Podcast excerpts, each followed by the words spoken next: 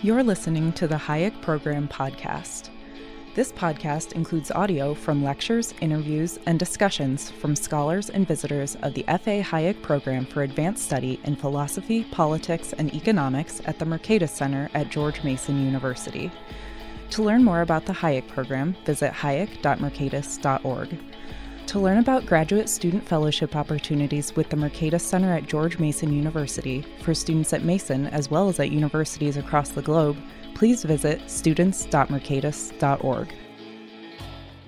Welcome back for the semester. This is uh, the kicking off our, our weekly workshop in philosophy, politics, and economics with a book panel uh, celebrating Paul Aligica's uh, uh, book on public entrepreneurship, citizenship, and self governance uh, just came out with Cambridge University Press um, uh, at, very, at the end of the fall semester here. One of the things I want to point out is good to be back uh, at school and everything like that. And if you've noticed, it's been raining and dreary all day. But on the moment that we start our seminar, the sun comes out. Uh, so onwards and upwards and all those kind of things that uh, uh, represent here. We have three distinguished guests today uh, to uh, engage in the conversation uh, with uh, Paul, and I'll uh, introduce you.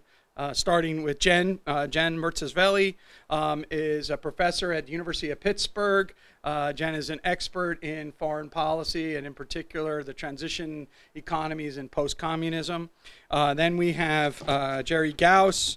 Jerry Gaus is a professor of philosophy and political theory at the University of Arizona. Uh, Jerry is uh, one of the leading figures in the field of philosophy, politics, and economics. Notice what the program stands for. So we're thrilled to have uh, Jerry here with us today. Um, he is, uh, you know, the author, I think, most recently of the uh, the um, was it the tyranny of the tyranny of the ideal, right? But many of you might know him for his book on the order of public reason. Um, and then we have uh, Jim Johnson. Uh, Jim is uh, a professor at University of Rochester. He's been uh, one of the leading uh, uh, sort of advocates and developers of a kind of um, I don't know if he'll agree with this, but a kind of a, a sane, rational choice approach to political science uh, coming out of his days, even back when he was at University of Chicago. And he wrote a, uh, a fantastic book on the priority of democracy. Um, and so, uh, and then finally, the author. Uh, and I am thrilled uh, that Paul is going to get a chance to have a conversation about this book. Paul has been a colleague here with us um, for well over a decade. Um, he is uh, one of the main uh, components of all of our activity that we engage in here, um, both as a scholar and as a mentor with graduate students that he's worked with over the years. And this book is a culmination of a, um, um, a lot of thinking hard about the nature of the democratic project uh, from an Ostrom point of view. And so, Paul, uh, please come on up, and everyone, please welcome Paul.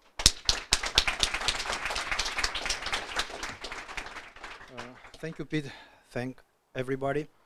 Uh, let me just try to set the stage for the conversations. I'm going to say just a couple of things. And my starting point will be always to point out to the Mercatus and the George Mason program because this book is part of a larger project. It's a larger enterprise, a collective enterprise, and it's one of the facets of this collective enterprise that we are uh, advancing at the interface of three traditions, three schools of thought, obviously Virginia public choice, Virginia political economy, Bloomington public choice, Bloomington institutionalism, and obviously the Austrian market process theory. So I'm trying to advance, move to a new stage, the research line of these three convergent traditions. So this is the first, I think, and the most important thing that should be known about this uh, project.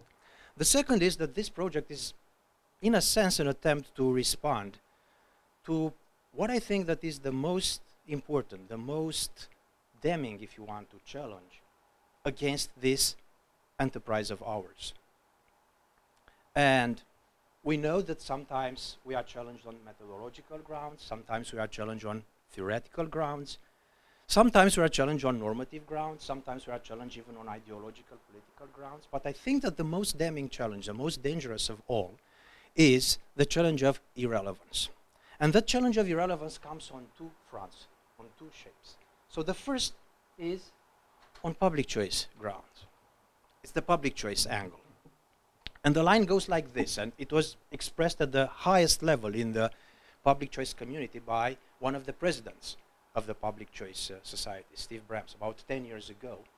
The idea being that in public choice, he was drawing attention to this situation in which attempts to improve, to outline an applied dimension of the public choice program are mostly missing in that paradigm. Attempts to transfer the research findings into governance and public policy insights or solutions are, if not secondary, at least not so important for the public choice tradition. So instead of just criticizing, public choice should also develop a constructive side. Without that, irrespective how sophisticated public choice is, it is irrelevant for a applied level purposes, which are the most important in the end. So this is a very serious challenge to the public choice tradition, and especially at George Mason University, we have to take that seriously. The second challenge is pretty similar, convergent to this one, and it's focusing on the larger intellectual tradition within which the public choice revolution has emerged, which is the, let's say, classical liberal perspective. And again, the challenge sounds like this. Yes,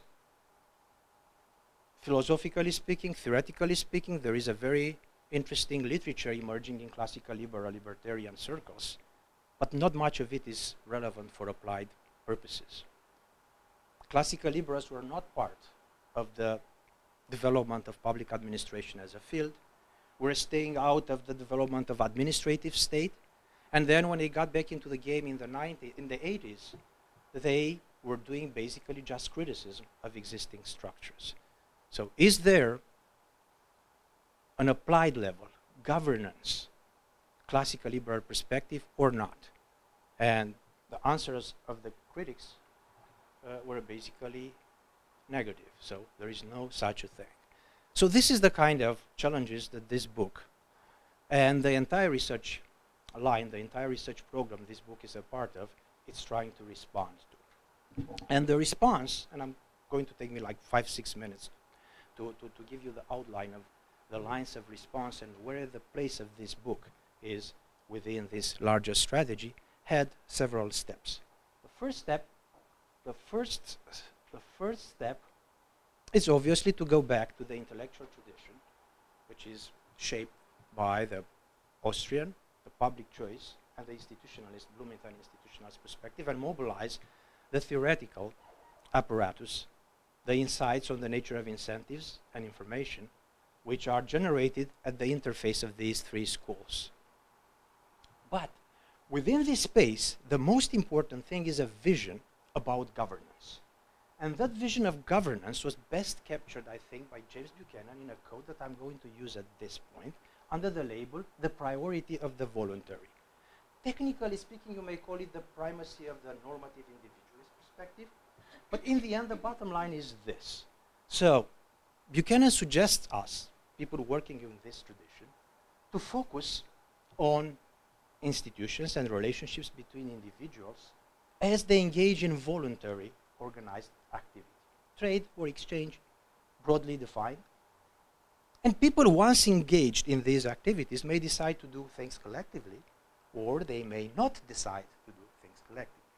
The analysis, says Buchanan, is neutral regarding the proper private-public mix. Right? The idea is that the voluntary engagement of people is what matters. And the challenge for us in this tradition is to see how a theory of governance going beyond the theory of political theory, political philosophy, how a theory of governance, which is built up around this vision and around this principle, is looking alike. And the next step is this book, which is forthcoming, joint project between myself, Pete Boettke, and Vlad Tarko, in which we are trying to articulate precisely this political economy foundation of a governance theory which is taking seriously the priority of the voluntary. And most of you are familiar with the general shape and form of this theoretical construct. It's a doctrine which might be called of a classical liberal origin, doesn't matter. The structure and what is going on in such a structure matters. And this is what we are trying to articulate in this book. While engaging in, in, in, in, exploring and putting together from bits and pieces this public governance theory, obviously in the process it emerged that crucial for the entire enterprise was the Ostrom's work. On the one hand, they provide the link between foundational theory and applied theory. On the other, they provide the link between public choice and the old traditional field of public administration, which it with its applied dimensions. So the Ostroms were the pioneers trying to push public choice as a foundation, a public choice and the entire tradition coming with public choice as a foundation for public administration and take public administration to public choice and tell them, look, this is your applied field.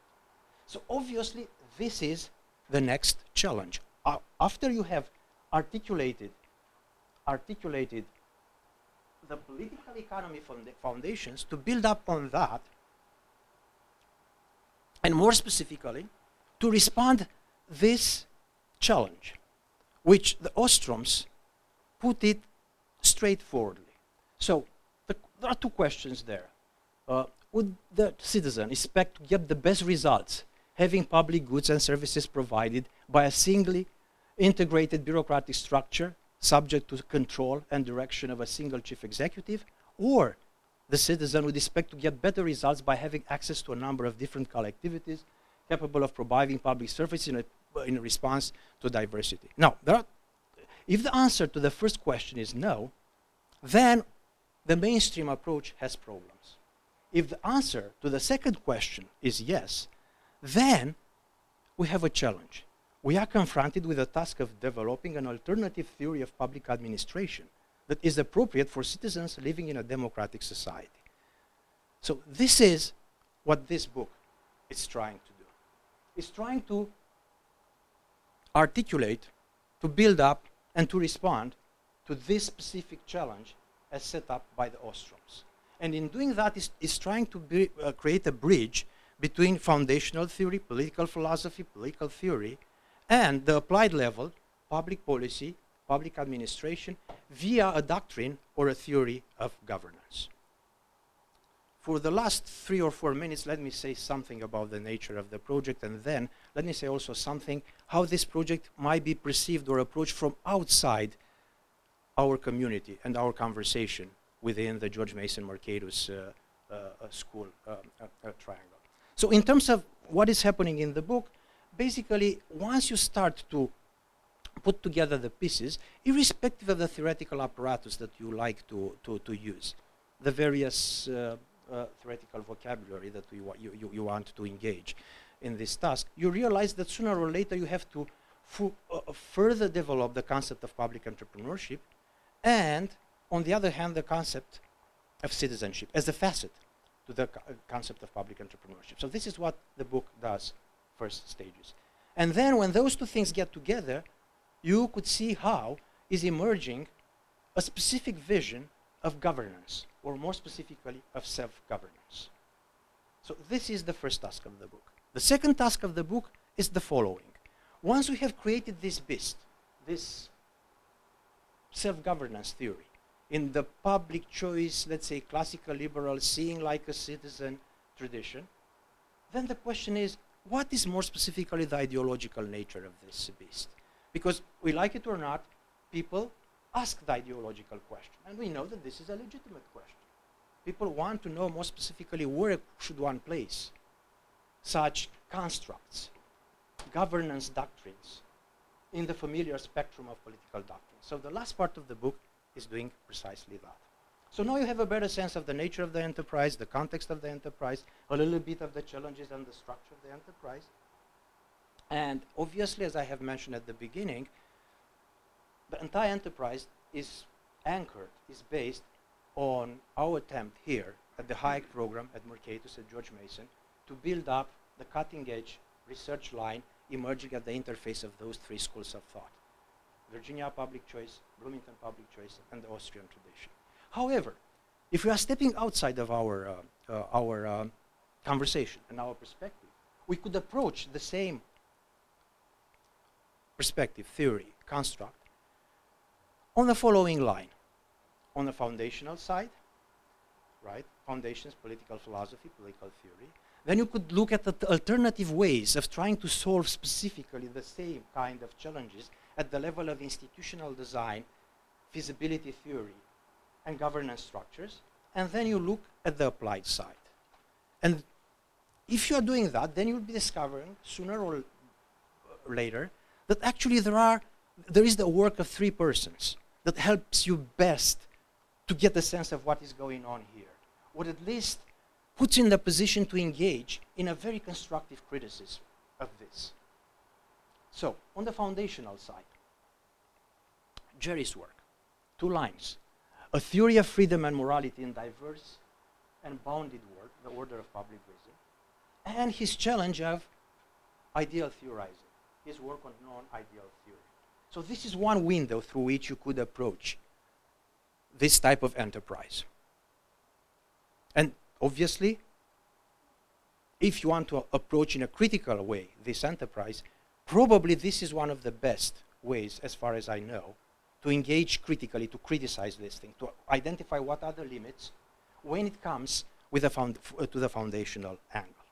If you are moving at the various ways of engaging the same sphere of challenges in the area of governance theory, institutional design, feasibility issues, Jim's work, I think, that the most preeminent, maybe alternative, maybe complementary, maybe converging. We don't know. We, it's a conversation. That's a fascinating thing here because in so many methodological, theoretical uh, uh, aspects of our work, we converge, but also in some normative, we're diverging in a lot of normative stuff. So it's a case study in itself, what is going on here. So again, if at this level you want to engage and criticize and and, and set up the limits of this kind of work.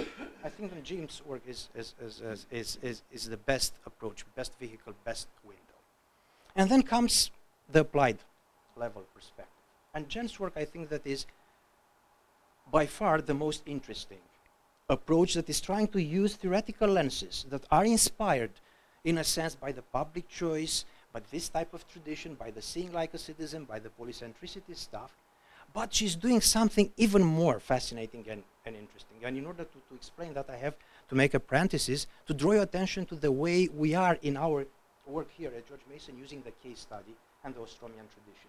We are going for hard cases, extreme cases, disaster, recovery, situations in which you don't just, just take a look at entrepreneurship in normal circumstances. You take a look at entrepreneurship in disaster and recovery situations. So the extreme case in the Ostromian tradition is the kind of case study vehicle or test ground of some of those ideas. So this is Jen's study. As you could see, she, she, has, she has done fantastic work in Central Asia, in Afghanistan, and trying to understand how governance theories, governance structures and institutions are faring in such extreme circumstances. So I'm very fortunate here. I mean, I, I think that this is something absolutely unique. I, I don't think that will happen again in my life, to have in this room uh, the best people possible engage with the type of project that I'm presenting here. I have my colleagues at, at George Mason, and then I have the best people outside, uh, which are somehow engaged with this type of project, but also I know that they have some reservation about it, and I'm looking forward for the conversation. It's an ongoing conversation. It started a long time ago. It is just one moment in that conversation. We'll continue. And uh, uh without uh, further ado, let me not stand into the way of uh, this ongoing conversation. So thank you so much. Okay, thank you very much. It's a real honor and a pleasure to be here today, um, really among such distinguished colleagues. Um, very humbling. And uh, congratulations, Paul, on such a remarkable book. And I don't know if you read my notes before you gave that talk because uh, you anticipated much of what I'm going to say right now. I don't know how he did it, but he did.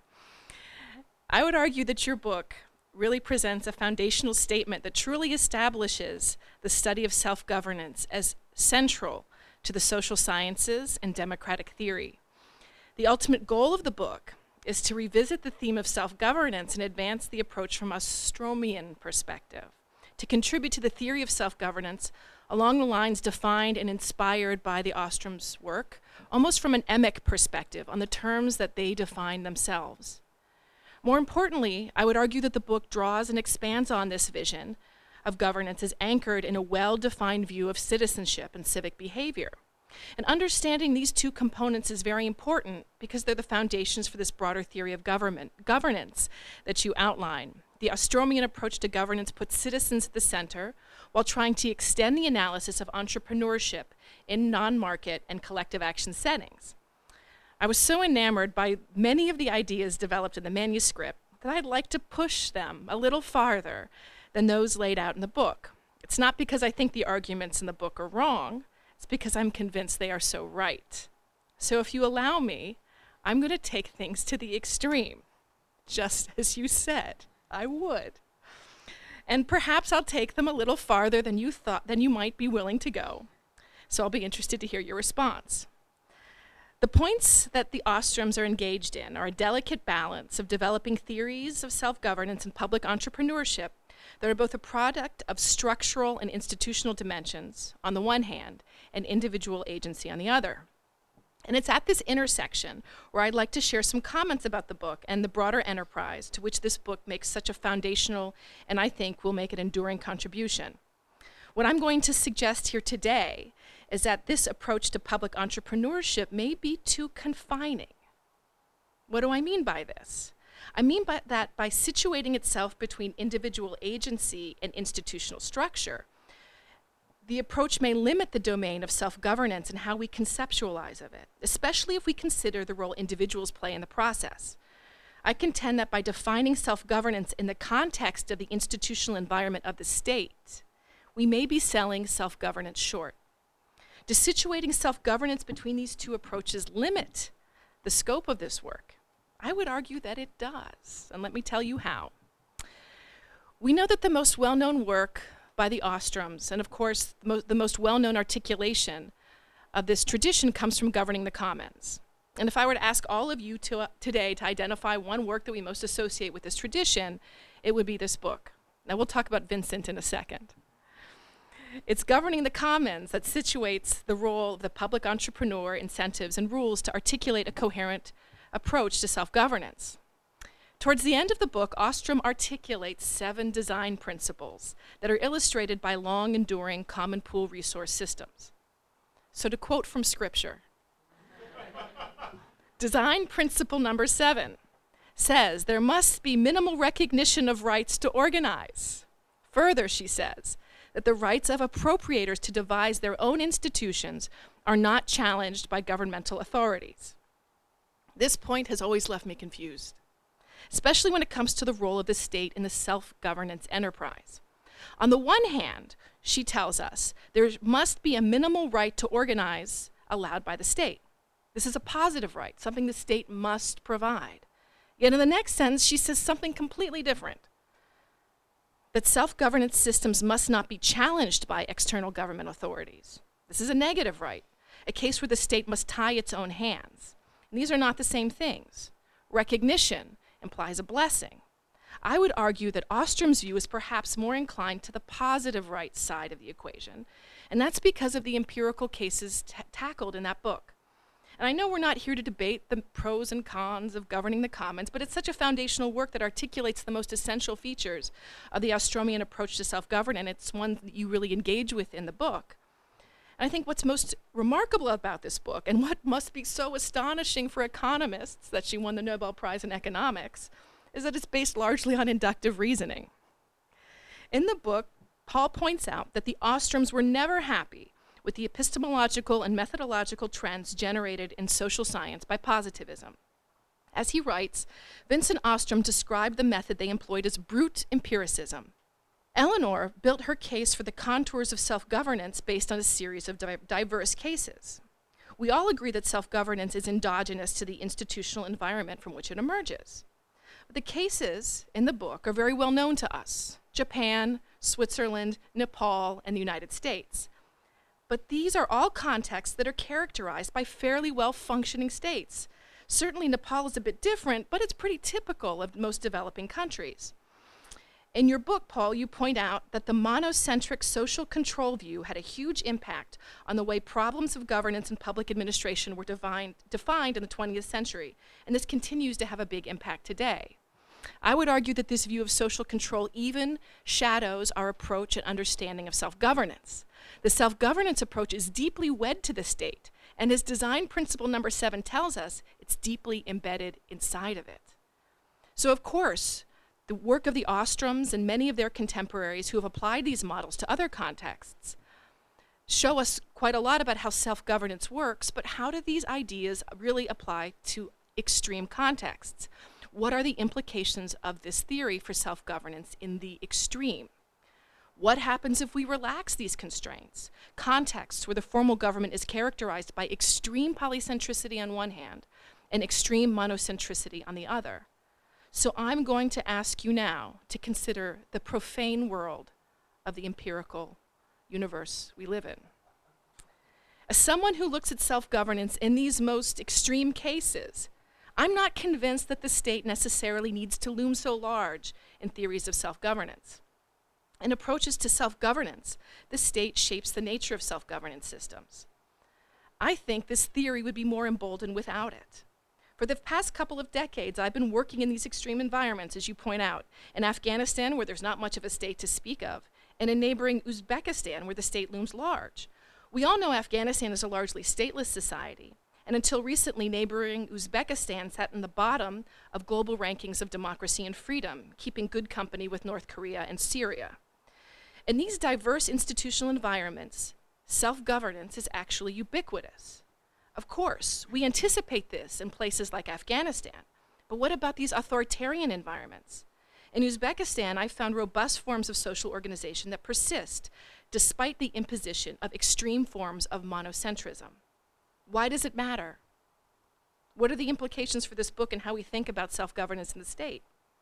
If we look at these extreme cases and take them as our point of departure, rather than these more anodyne cases of Nepal and the United States, what are the implications of the theory of self governance that Paul so beautifully lays out? I'd contend that the theory of self governance can stand far more on its own and may not need to situate itself so squarely under the state's shadow. In these most extreme cases, we can see how self governance operates. So, this is where I'd like to take us once again to empirical cases to understand how we're deriving our scope conditions for the future study of self governance. And this is where Ostrom's dislike for positivism may have, in fact, limited the scope of self governance. When we consider self governance, we are so quick to invoke James Scott's important work on anarchy. Paul's book speaks about the importance of seeing like a citizen, not seeing like a state. But much of Scott's work is also focused on how people govern themselves when they're evading the state. He shows us how self governance operates under the conditions of the most extreme forms of formal government monocentrism that allegedly does not allow for polycentrism, which in turn enables self governance. Paul asks us to take Scott's perspective to see like citizens and contrast this with seeing like the state. What happens if we take this a step further and strip ourselves of the concept of citizenship, which I think implies recognition by the state? Where does that leave us? I would argue that it even strengthens the argument that Paul lays out in his book and positions self governance more solidly as a field of inquiry on its own. So let's go back to the original question Is formal polycentrism a necessary condition for self governance? I would argue that it's not, and that we may not need polycentrism as a condition to produce self governance because it's actually ubiquitous. If polycentrism is everywhere, then it's really not a scope condition. What happens in extreme monocentrism? In extreme monocentrism, you often find robust forms of social organizations and self governance. It's just really hard for us to see. It's hard for us to identify unless we go out there and we talk to people. Even in the least competitive environments, there are public entrepreneurs who are able to operate and do their work. They're able to work with individuals and create community to provide collective goods and serve those most in need but they are also sometimes able to provide the most important public good that's often neglected by the studies of self governance, and that's resistance and revolt. So this takes us once again to James Scott, who also wrote about domination and the arts of resistance. Through careful anthropological work, he was able to chronicle how people provided public goods and even organized collective resistance to states under the least competitive, the least polycentric environment. This work is often forgotten by many of us who study self governance. Resistance and revolts are public goods. When I was doing field work in Afghanistan, I learned an important term from Shia friends who faced horrible persecution under the Taliban. I learned about taqiyya, which translates literally as fear or caution. Conceptually, this means dissimulation. According to Shia religious doctrine, individuals have the right to hide or obfuscate their identity. They have the right to lie. They have the right to disguise themselves from others in order to avoid persecution. They are able to do this in order to prevent loss of property and loss of life under the face of oppression. This concept has been used and even legitimized as a basis to maintain unity of community members and preserve self governance. In Afghanistan, Shia hid their beliefs and actually disguised themselves as Sunnis in order protect, to protect themselves from others as they sought to evade the horrors of the Taliban. What I contend here is that the self-governance, that self-governance in even the world's least competitive environments, to my mind, means that polycentrism is, may not be a necessary condition for self governance. We may not need polycentrism as a condition to produce self governance because it's ubiquitous. In other words, is public entrepreneurship so contingent on the polycentric and competitive nature of the institutional environment? Or is it our ability to see it and study it and identify it as a function of the competitive nature of the institutional environment that matters? So, what are the implications of the theory of self governance that Paul so beautifully lays out in his book?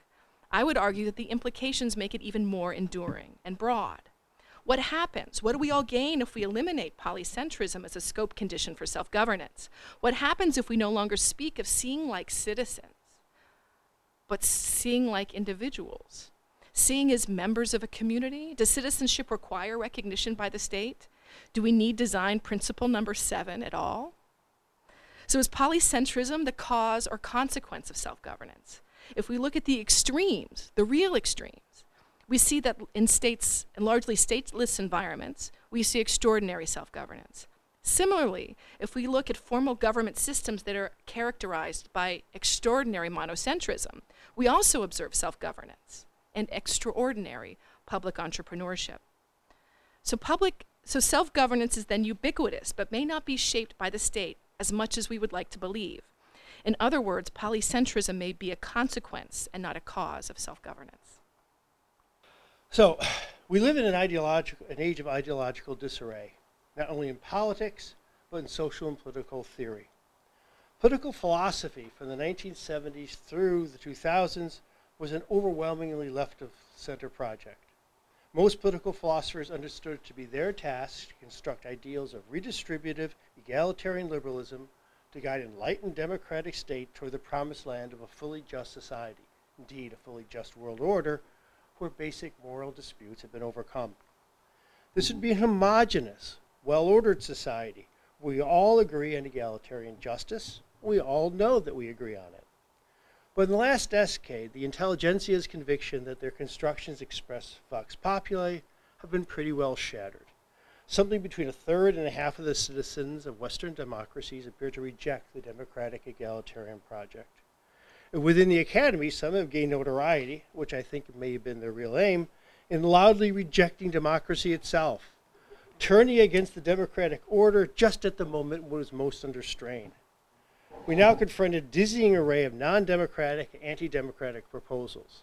We see renewed arguments for elitism, nationalism, and a resurgent Marxism and even Maoism. In response to all this, the liberal egalitarian repeats her mantra, radicalizing it in the retelling, seeking to make peace with Marx and becoming ever more skeptical of capitalism. She's become just another ideologist, adding her voice to the din. Unlike most of his disciples, Rawls came to recognize the fundamental challenge presented by moral disagreement, and so sought to rethink the nature of political theorizing in light of it. If reasonable people disagree about justice itself, Rawls reasoned, the nature of the just state is importantly indeterminate. Whatever might be the ultimate truth of the matter, it's not one to which all reasonable citizens will converge. As far as political reasoning goes, there's a number of reasonable ways of ordering social and political institutions. Each is convinced that his political views represent the truth, but to your neighbor, they're errors. To insist that the political order conforms to your convictions about the truth fails to treat others as reasonable, goodwill co citizens. To be sure, Rawls progressed only a few steps along this path. Whatever the scope of reasonable indeterminacy, to him it remained firmly within the family of liberal egalitarian theories. Yet even these small steps towards accommodating moral diversity were enough to alienate most of his disciples. They either insisted that Rawls made an error in trying to banish appeal to the moral truth from his political philosophy, or they simply denied that Rawls ever started along this path. What truly flummoxes contemporary political philosophy is how to seriously and productively theorize about reasonably, deeply diverse moral societies. Given that this is the defining feature of our time, it's hard to underestimate how devastating a failure this is. Paul's wonderful and important book is one of the most comprehensive way efforts to articulate a democratic theory premised on deep and abiding diversity, not just about interests, but about values and about moral beliefs. Diversity, Paul argues, is simultaneously a challenge to democratic self governance and a resource for it. In this respect, the book is one of the most thorough articulations of what I have elsewhere called the new diversity theory, which aims to identify institutions that not only cope with deep diversity, but which can harness it to improve on the problem solving abilities of the citizens. Paul's book is magnificently rich. Its unique analysis of diverse social order weaves together literatures about self organization, self governance, collective problem solving, classical liberalism, and of course, public entrepreneurship. These elements form a conceptual circle. Entering at any one leads you to the rest. In these comments, my entry point is democratic citizenship. One way of reading Paul's book is that it seeks to reconcile Vincent Ostrom's advocacy of Tocquevillian inspired democratic citizenship with pervasive moral and value diversity. As Paul says at one point, when it comes to the contemporary debate, the argument of this book could be read first and foremost as a contribution to the defense of a certain form of liberal democracy. So, how can a society of deep and wide valuational agreement maintain a firm commitment to democratic citizenship, respect, and toleration? Let me briefly consider, of course, Rawls's answer, for there's no other question that so vexed him. As Rawls recognized, the centrifugal tendencies of moral and religious disagreement drive us apart, leading us to advocate conflicting social and political institutions.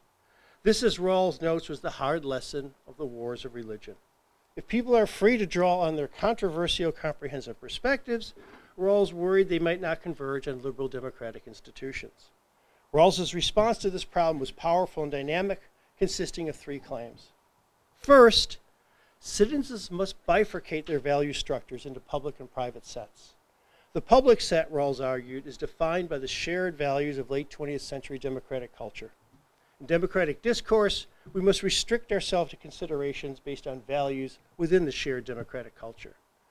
Secondly, these public values must be weighty enough to normally override the temptation to pursue moral conflict and moral discord, with groups trying to capture institutions for private ends or to shape the public in the image of one's controversial view of life. Thirdly, ultimately, Rawls hoped, over time in a successful democracy, a congruence between public institutions based on shared values and the diverse, conflicting, comprehensive doctrines may be secured, finally reconciling democracy with deep diversity. I said this proposal was powerful, but not, I didn't say ultimately successful. It clearly appreciated the problem and advanced a set of proposals that would indeed serve to solve it. Alas, all three claims are dubious. Citizens sometimes set aside their religious doctrines in public debates, but not, say, Martin Luther King, but typically they draw on their controversial moral commitments. But our moral commitments are not only diverse, but they're often divisive. Recent work by Peter DeScioli has shown that morality is not just about securing cooperation, but it's also about choosing sides in conflicts. And whatever public values we do share are often overridden by our controversial moral commitments. Finally, the last decade has made quite manifest that many comprehensive moral and religious doctrines have not aligned themselves to the democratic open culture. Paul takes an entirely different tack. True to his Ostrom training and Austrian sympathies, he adopts a bottom up approach in lieu of Rawlsian planning for democratic justice. As I see it, and I'm sure I've missed a good deal. The core of Paul's resolution of citizenship and diversity is located in a problem solving conception of the political. One of the great lessons that we learned from the Ostroms was that the joint action is most apt to arise when a group of people face a common problem. We face degrading common pool resources and we seek to do something about it. In problem solving contexts, people are willing to bracket their comprehensive disputes, not out of a strong democratic duty, but because they need to work together to solve problems. Unlike a state centered view, we are not seeking to justify a freely roving authority that may, within some bounds, do pretty much as it wishes. If we are employing the roving state, I certainly am apt to bring my deepest and most controversial values to bear on what it should do. If I see it as a generalized institution for value promoting, then of course I will try to use it to promote what I think are the correct values. I am, after all, committed to them. But if crime is rising in my neighborhood, my focus is on solving that problem. To a significant extent, the bracketing of controversial commitments that Rawls thought essential to democratic citizenship endogenously arises because of the nature of the practical problem. Once we grasp the centrality of the political as problem solving from the bottom up, other features of Paul's account of democratic citizenship come to the fore. First, the importance of public entrepreneurship to democratic citizenship becomes manifest. Three critical tasks of the public entrepreneur are immediately apparent. First, the public entrepreneur must help identify potential collective action problem solving contexts. That we confront a collective problem doesn't mean that we appreciate it. Second, the public entrepreneur must take a leading role in mobilizing recognition of the problem and ways to solve it, which would include providing the context for discussion and exchange of information. And thirdly, a task of the entrepreneur is to take the lead in organizing contributions to secure the joint good. Paul's discussion in chapter 2 of the way in which the entrepreneur can build on different preferences for public goods is especially nice, again helping to show how diversity of preference can cause a convergence, not simply a divergence of outcomes. Of course, it doesn't follow that a single person, the entrepreneur, must perform all these tasks. At one point, Cristina Bicchieri was tempted to build in her theory of norm change the category of norm entrepreneur. But I suspect she abandoned this because it suggested that a person somehow specialized in norm change. And so she didn't want the idea of someone who does all who changes all norms, but rather some she replaced this with the idea of people who are trendsetters in particular normative contexts. Although most Bicchieri's norm trendsetters and Paul's public entrepreneurs are seeking to solve social dilemmas, they are importantly different types of agents. Bicchieri's trendsetters are highly autonomous individuals. Facing inefficient or downright bad social norms, they are most apt to first defy social expectations. Paul's public entrepreneurs, in contrast, have a variety of motivations, including ideological ones. In many ways, his concept of entrepreneur is more functionalist, defining a role in the system whereas Bicchieri seeks a predictively powerful concept, helping to identify those individuals who are apt to become agents of norm change. It's because citizenship develops in a problem solving context that Paul conceives of democratic civic competence largely in terms of the development of problem solving capabilities. Paul notes that the system of institutionalized countervailing powers, which Vincent Ostrom advocated as being essential to a constitutional order, can only work with the development of a culture of inquiry in which conflict can be addressed in a problem solving mode of inquiry rather than a way that provokes fight sets where threats and counter threats easily escalate into violent confrontations. The divisiveness that diversity can engender is thwarted in problem solving context into a more cooperative inquiry for better solutions. And this point brings us back to the relation of citizenship to diversity. As noted in the quote from Vincent Ostrom, in problem solving context, diversity can work to the benefit of all. Once politics is conceived in terms of inquiry or discovery, we can draw on results such as Scott Page's or Arlene which show how diverse groups can possess enhanced problem solving capabilities. It's important that Page's diversity theorems are about problem solving context. When we've identified a common problem and we agree on what good solutions there are or could be, then Hong Page dynamics get going. Because democratic citizenship, citizenship is about collective problem solving, and because the public entrepreneur has identified the shared problem and what the world would count as a solution, the stage is then set for diversity to assist to assist in social searches for better solutions. Notice how nicely this set of claims responds to the problem of democratic citizenship under diversity. Because the site of democratic citizenship is bottom up problem solving, each is incentivized to put aside her diverse comprehensive doctrines to focus on the matter at hand. Public entrepreneurs seek to identify such contexts and mobilize citizens to solve them. And as they do so, citizens' democratic competencies are enhanced. And lastly, in such contexts, their diverse perspectives on the problems at hand lead to better collective solutions. Together, this is a really wonderful set of reinforcing claims showing the possibility of democratic capabilities in a diverse society. The linchpin of this elegant solution to the problem of democratic citizenship under diversity is politics as problem solving. As far as I can see, the solution is contingent on the ability of public entrepreneurs to create shared problem solving contexts. Without denying the persuasiveness of the solution in many contexts, like Rawls's solution, it depends on limiting diversity at some point. And I don't mean this as a criticism. All solutions ultimately must limit diversity somewhere. One feature of perspectival diversity is that individuals or categorize situations and problems in different ways.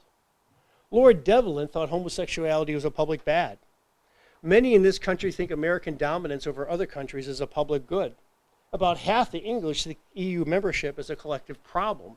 Some think the nuclear family is a public bad, engendering sexism and injustice. Some think economic growth is a collective good. Some think it's a collective bad. The list goes on and on. In these circumstances, not only do we not agree on the problem to be solved, but the public entrepreneurs, or perhaps those who Paul would call ideological entrepreneurs, work to divide us, to get us to see a problem or else to deny there is a problem. What constitutes a collective bad or a public good is, of course, not a given in the nature of the world. As I think Paul would be the first to accept, Recognition of something as a problem arises from within the perspectives of those living under a set of institutions. if so, diversity once again threatens us with divisiveness. Rather than a million Popperian politics as inquiry, we again confront the reality of politics as choosing sides and enduring conflict. Another element of Paul's concepts, circle of concepts, polycentricity, can help us a lot here. As my good friend Fred D'Agostino once pointed out, a critical method to cope with disagreement is separation. Those who th- see things differently can live under different institutional structures, recognizing different collective problems. I, be no, I, I certainly don't in any way wish to belittle the importance of polycentricity. Indeed, I think properly understood, I'm a great fan of it. But many understandings of it, such as Nozick's idea of utopias as internally homogenized communities, each going their own way, are poor understandings of it. I think polycentricity as separation into distinct communities is bound to fail, and this for two reasons. First, the requisite degree of homogeneity can never be attained or sustained. As Rawls rightly pointed out, disagreement is the inevitable result of the exercise of human reason under free institutions. No matter how small the group, new perspectives arise, and if they didn't, the group would stagnate. And secondly, as the Austrians pointed out, when group cleavages are mutually reinforcing, intergroup conflict arises.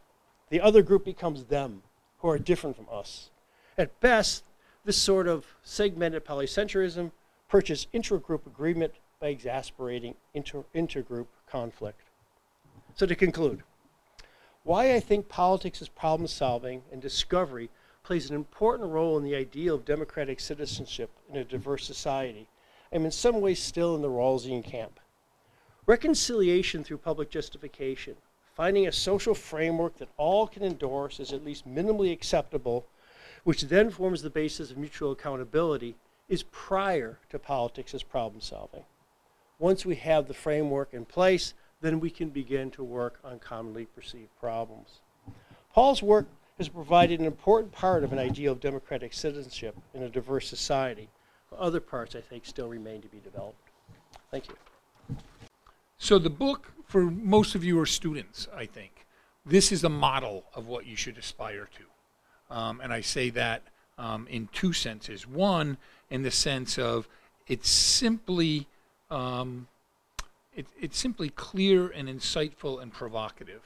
It's that way about his own vision and his own argument, but it's also incredibly fair minded and charitable to the views of others, including myself, including Jerry. Um, and, and, that's, uh, and that's really important. Um, you want to pick people to argue with or to disagree with whose work you take seriously. Um, and uh, that's not always the case, as you'll find out uh, as you go along. Um, so I think it really is a model of intellectual engagement, and it's a model of intellectual engagement across philosophical and political economic terrains. Um, uh, in, in, in just kind of, as I said, a remarkable way. In substantive terms, just to give you a set of the ideas where Paul and I have converged, not necessarily to a unique point, uh, but we're very much in the same ballpark. Um, there are 10, and I'm just going to list them.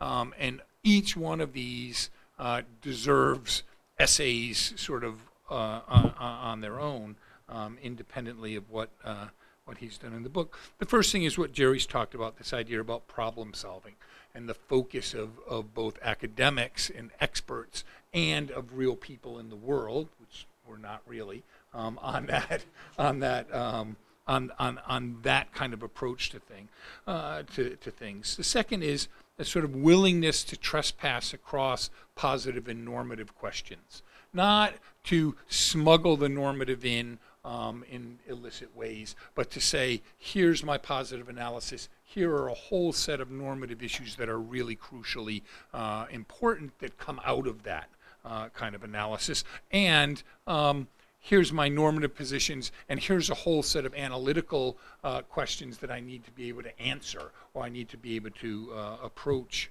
uh, in, a, in a rigorous way.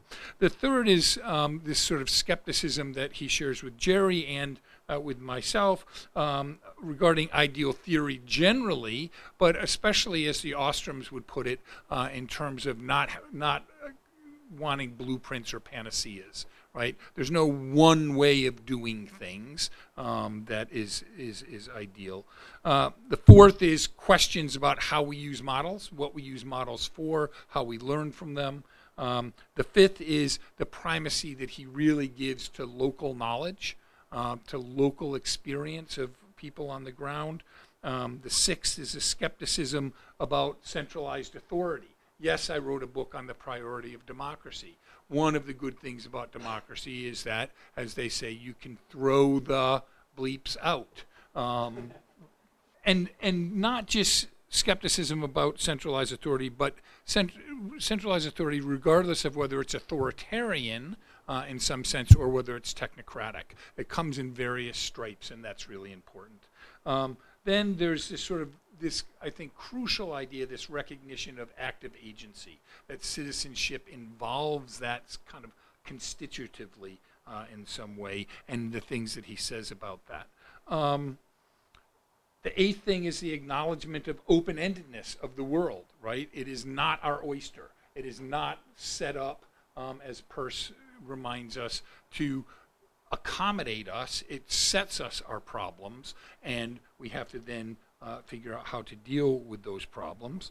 Um, then there's a sort of skepticism about state provision of goods, services, uh, organizational structures, whatever it happens to be, um, versus this idea of active self-governance. I just think it's a it's it's not just the Ostroms who are saying this. It's Paul's way of extending and elaborating on what they are saying. So that idea, I think, is just central. And the and the last thing is this idea about experimentation that we have. There is no panacea. There is no blueprint. There are a range of ways of conducting our collective and our individual lives, and we ought to. Uh, uh foster and um, encourage that kind of experimentation uh, rather than imposing solutions on people. So we agree. I could just sit down, uh, but you didn't. You didn't invite me here uh, so that we could hold hands and sing "Kumbaya." Uh, so we're not going to. And I have three or four uh, issues um, that I want to raise. The first one is is something like what Jen says, um, uh, coming at it from um, the perspective of a political theorist who loves data free speculation as opposed to actually knowing things about uh, the world, um, has to do with um, this idea about what's the scope of public entrepreneurship. And in some sense, I agree with her because Paul's first example of that comes from Lin. And Lin says, look, the public entrepreneurs, they have these resources. They can tax, they can use eminent domain. And that makes me think that we're talking about officials. And when I think about public entrepreneurs, I want to know about the people who are dissenting. I want to know about the people who are taking the space of public entrepreneurship rather than letting it be given to them or granted to them in some way. And so I read this and I think, boy, who's a public entrepreneur for me? Ella Baker, right? The woman who was central to organizing outfits like the Student Nonviolent Coordinating Committee during the Civil Rights Movement. She was centrally concerned with finding local leaders, with organizing local communities, with relying on local knowledge. And she didn't wait for permission to undertake that task. Um, the, the second thing is, is, is thinking about the way that um, out of the civil rights movement, you get a whole set of interesting institutional forms. And you get institutional forms that are a response to problems that civil rights workers had confronting the state. What did they do? They said, well, if we, if we confront the state, if we go down and try and register to vote, what happens? We get thrown out of our houses we lose our, our means of, of subsistence, we, we lose our jobs. And so they come up with these ideas about land trusts and cooperatives and ways of doing for themselves, creating institutions that stand independently of the state and that support their justified opposition to state policies. Um, if you read, for example, Gene Sharp on nonviolent um, protests. One of the running themes is that there is a set of independent institutions, not reliant on the state, and that this, I mean, you, you you get his little manuals and you think, gee, he sh- he should have known Lin Ostrom. That's what she's talking about here, right? She's talking about how do we set up institutions that allow us to do for ourselves and not, as Jen says, rely on a grant of privilege or a grant of rights, right? Um, we, we, we need to, in many instances, take or define the rights uh, that are being withheld. Um, so that's the first thing. So I would say ditch the idea about this has to be officials. Sure, it can be officials. The more interesting leaders and entrepreneurs are the ones that are creating more or less out of whole cloth and um, and that's I, I think really important. The second point is about citizenship. There are a couple of passages of Lin's that that leap out at me, and as as as Jen said, you read governing the commons and it's all about these weird places right exotic places F- political theorists we don't want to talk about Nepal right i mean come on it's dangerous there they're big mountains i'm going to fall i'm going to hurt myself it's just not, you know, it's just not well advised. Um, and so, and so, when I read her book, the things that popped out at me, right, is at the very beginning. What does she say? I don't care about the logics and the dilemmas and the predicaments um, um, and the tragedies. Those are models gets to the question of what we're going to do with our models. What I would rather do, she says, I would rather address the question of how to enhance the capabilities of those involved to change the constraining rules of the game to lead to outcomes other than remorseless tragedy. That gets skipped over because we go to the case studies and the principles, but the principles are about that. They're about citizenship. They're about how do we set people free to do for themselves? And how do we stay out of their way in some sense while they do that? Um, and that's really important. And then in her APSA uh, presidential address, she says this, this thing, uh, which is just terrific, I think. Uh, what the research on social dilemmas demonstrates is a world of possibility rather than a world of necessity. If you read Olson and Garrett Hardin and Arrow and people like that, you get a lot of this cannot happen. And Lin is just a breath of fresh air because she says, What do you mean? It already has, or it can, and here are the conditions under which it can. And so when she writes about Sen, she writes about Sen in an essay on possibility and exploring possibilities. And it's a terrific essay because she says we're doing the same thing uh, in some in some way.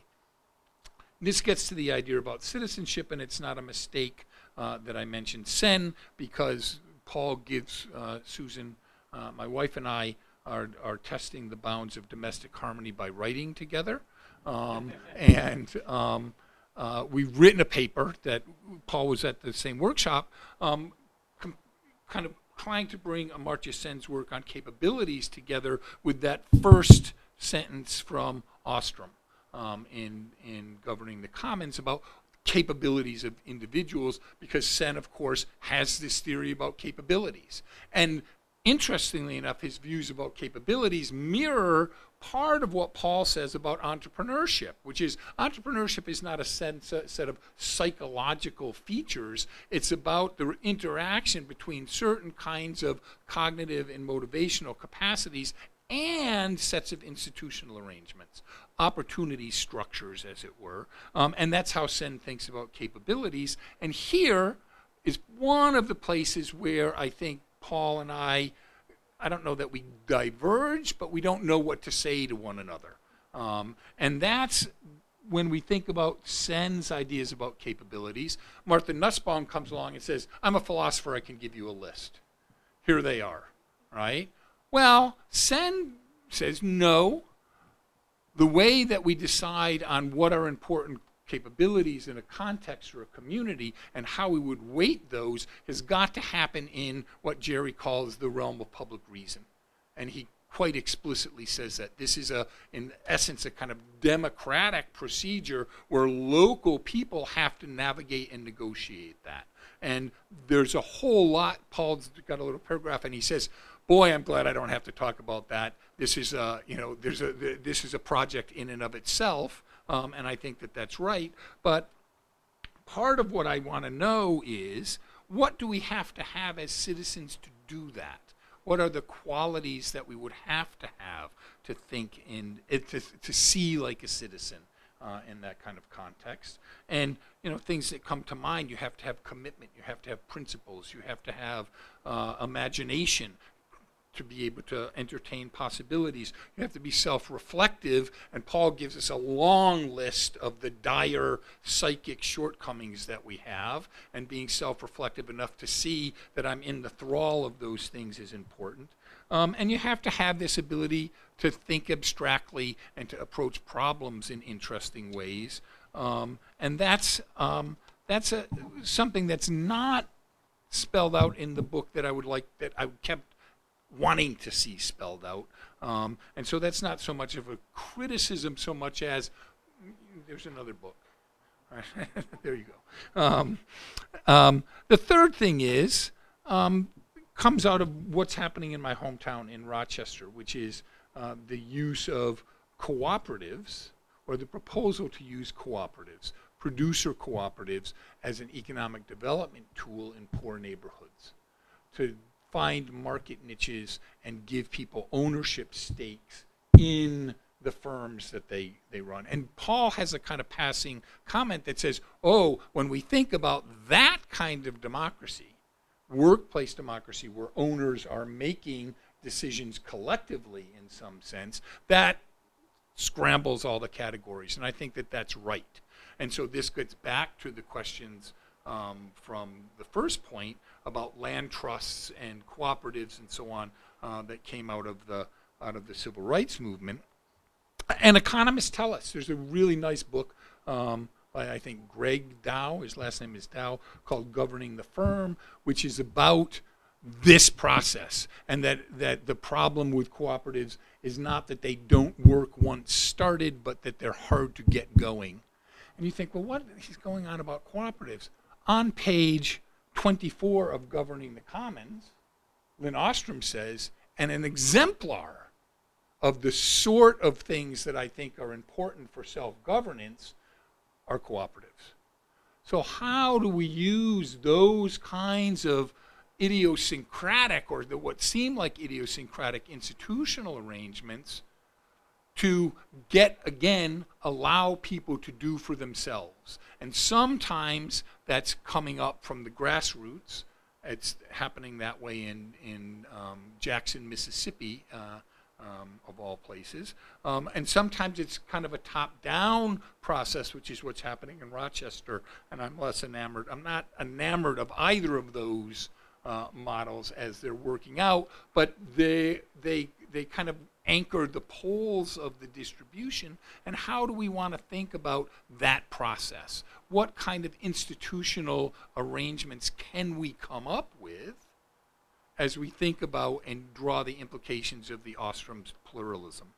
Um, the reason I ask that is that we get to the point where Paul and I, um, and maybe me and almost everyone else in the room, parts company, uh, I should only say this close to the door, which is um, is is is the commitment to classical liberalism, which he's trying to tie the Ostroms to quite directly, and I see as a much more contingent kind of connection. So my own background is much more coming out of American pragmatism, which has liberal dimensions to it, but is not.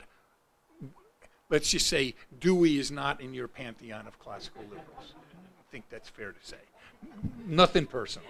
Um, and, and, and, and, and, the, and the point there is that it's, it's great to butt heads about this, right? To think about what is it that my intellectual heroes have in common with intellectual heroes that are here. Um, and that's, that's something that Paul's book um, really has, has led me to, to think about a lot, not just this book, his, his other work as, as well. And here's the bottom line, um, the, the last thing, and then I'm going to stop, um, is that if, as Paul says, and this is on page 183, he says, even Hayek says there are going to be domains in which the state is going to be important.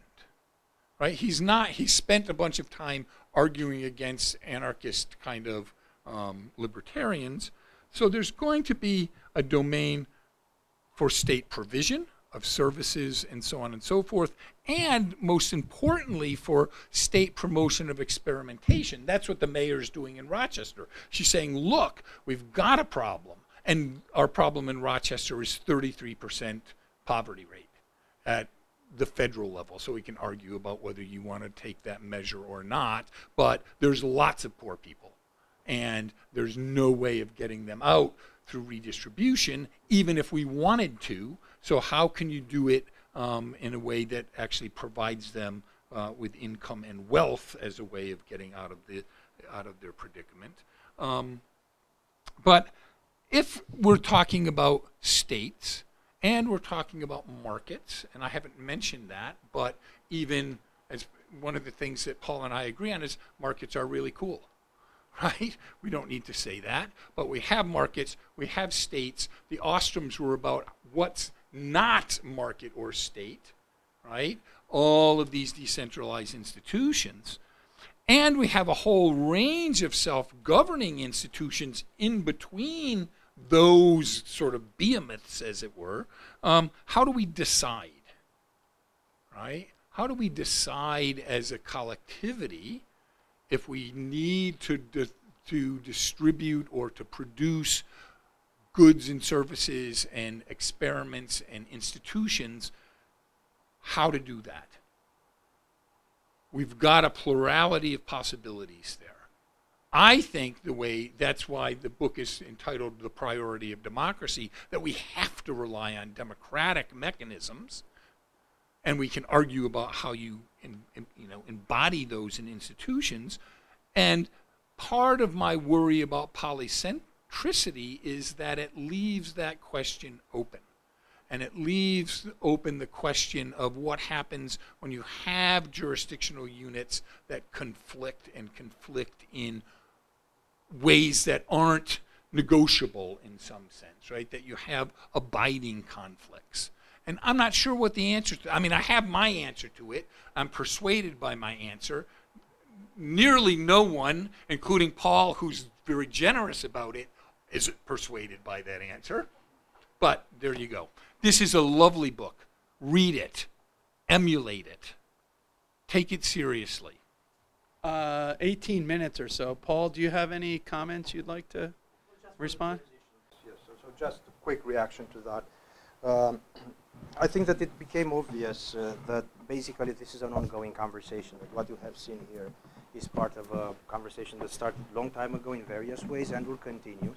And uh, on the one hand, indeed, there are things in which uh, we are converging, the views of the panel and the, the, the, views of the various research traditions that we are representing at this uh, table, at this conversation, are converging. And I think that this is a very interesting uh, uh, thing, especially for those that are concerned about the overlapping consensus and the challenges of creating and, and maintaining such consensus. But I think that the divergence is extremely interesting focusing on where these perspectives are diverging, focusing where those uh, perspectives are uh, are diverging, uh, helps us to get a better sense of the nature of the challenge and the nature of uh, of, of, of, this uh, project. It helps us go beyond a sort of superficial reading and also superficial criticism of, of it.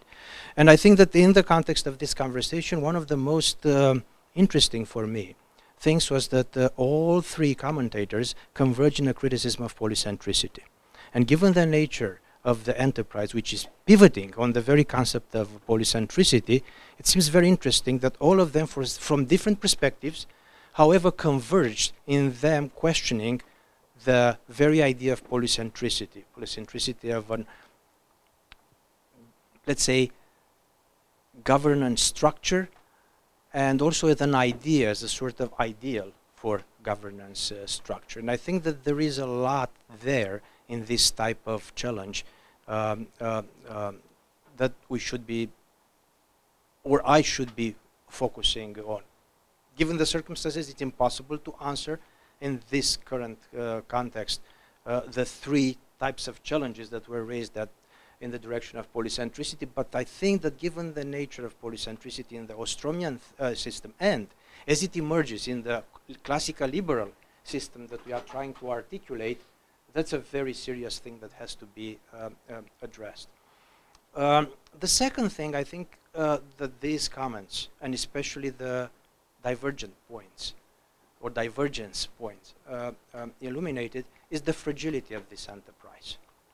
Uh, and I think that it gives a reason why it is not so powerful or salient in the last 100 years or so, because it contains this uh, intrinsic fragility, which was pointed out by all three commentators. On the one hand, there is this tendency to go in the radical direction, and uh, and uh, Jim and Jen pointed out a couple of ways of going into the radical uh, uh, uh, direction, including the fascinating insight about our vision of polycentricity, which is still tainted too much by a certain vision of the modern state, the Westphalian institution that is occupying so much of our vision, even of polycentricity, that is, is, is somehow tainting our understanding of those governance structures. But then uh, uh, there is a sort of reaction, Jerry's reaction. So you are going too far in the direction of, of, of di diversity, and I think, and, and, I and I think that, and, and, and, and pointing out, and rightly so, to a sort of uh, public reason, uh, more or less uh, uh, Rawlsian understanding of the overarching system of rules that Vincent Ostrom makes as a sort of key definition in addition to the overlapping and competing centers. And I think that that is not as superficial. On the contrary, it's a very deep and sophisticated door towards better understanding the fragility of this type of a project because there is no equilibrium point in the structure of this type of enterprise other than something else, maybe brought from a different uh, from a different sphere, uh, uh, uh, sphere of let's say governance theory or political theory or culture, if you want to. Uh, so that is, an, is in nutshell my, my reaction. I know that I, I can't make justice to the, the, the, the, the profound and, and very, um, I think, important points, especially in criticism that have been made in this conversation. But again, we keep in mind that this is an ongoing conversation and basically we are partners in that, and uh, and um, hopefully we'll be able to get a better sense of these issues as we move along in this uh, uh, conversation. Thank you for listening to the Hayek Program podcast. To learn more about the research, scholars, and work of the Hayek Program, visit hayek.mercatus.org. For more information about graduate student fellowship opportunities for students at Mason as well as at universities across the globe, please visit students.mercatus.org. We hope you recommend students to our programs or consider applying yourself.